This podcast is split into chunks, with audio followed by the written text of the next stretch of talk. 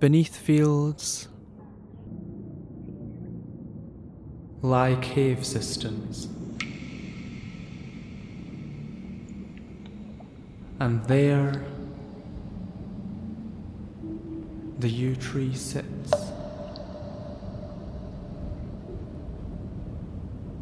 among craggy stone skulls and rare bear paintings.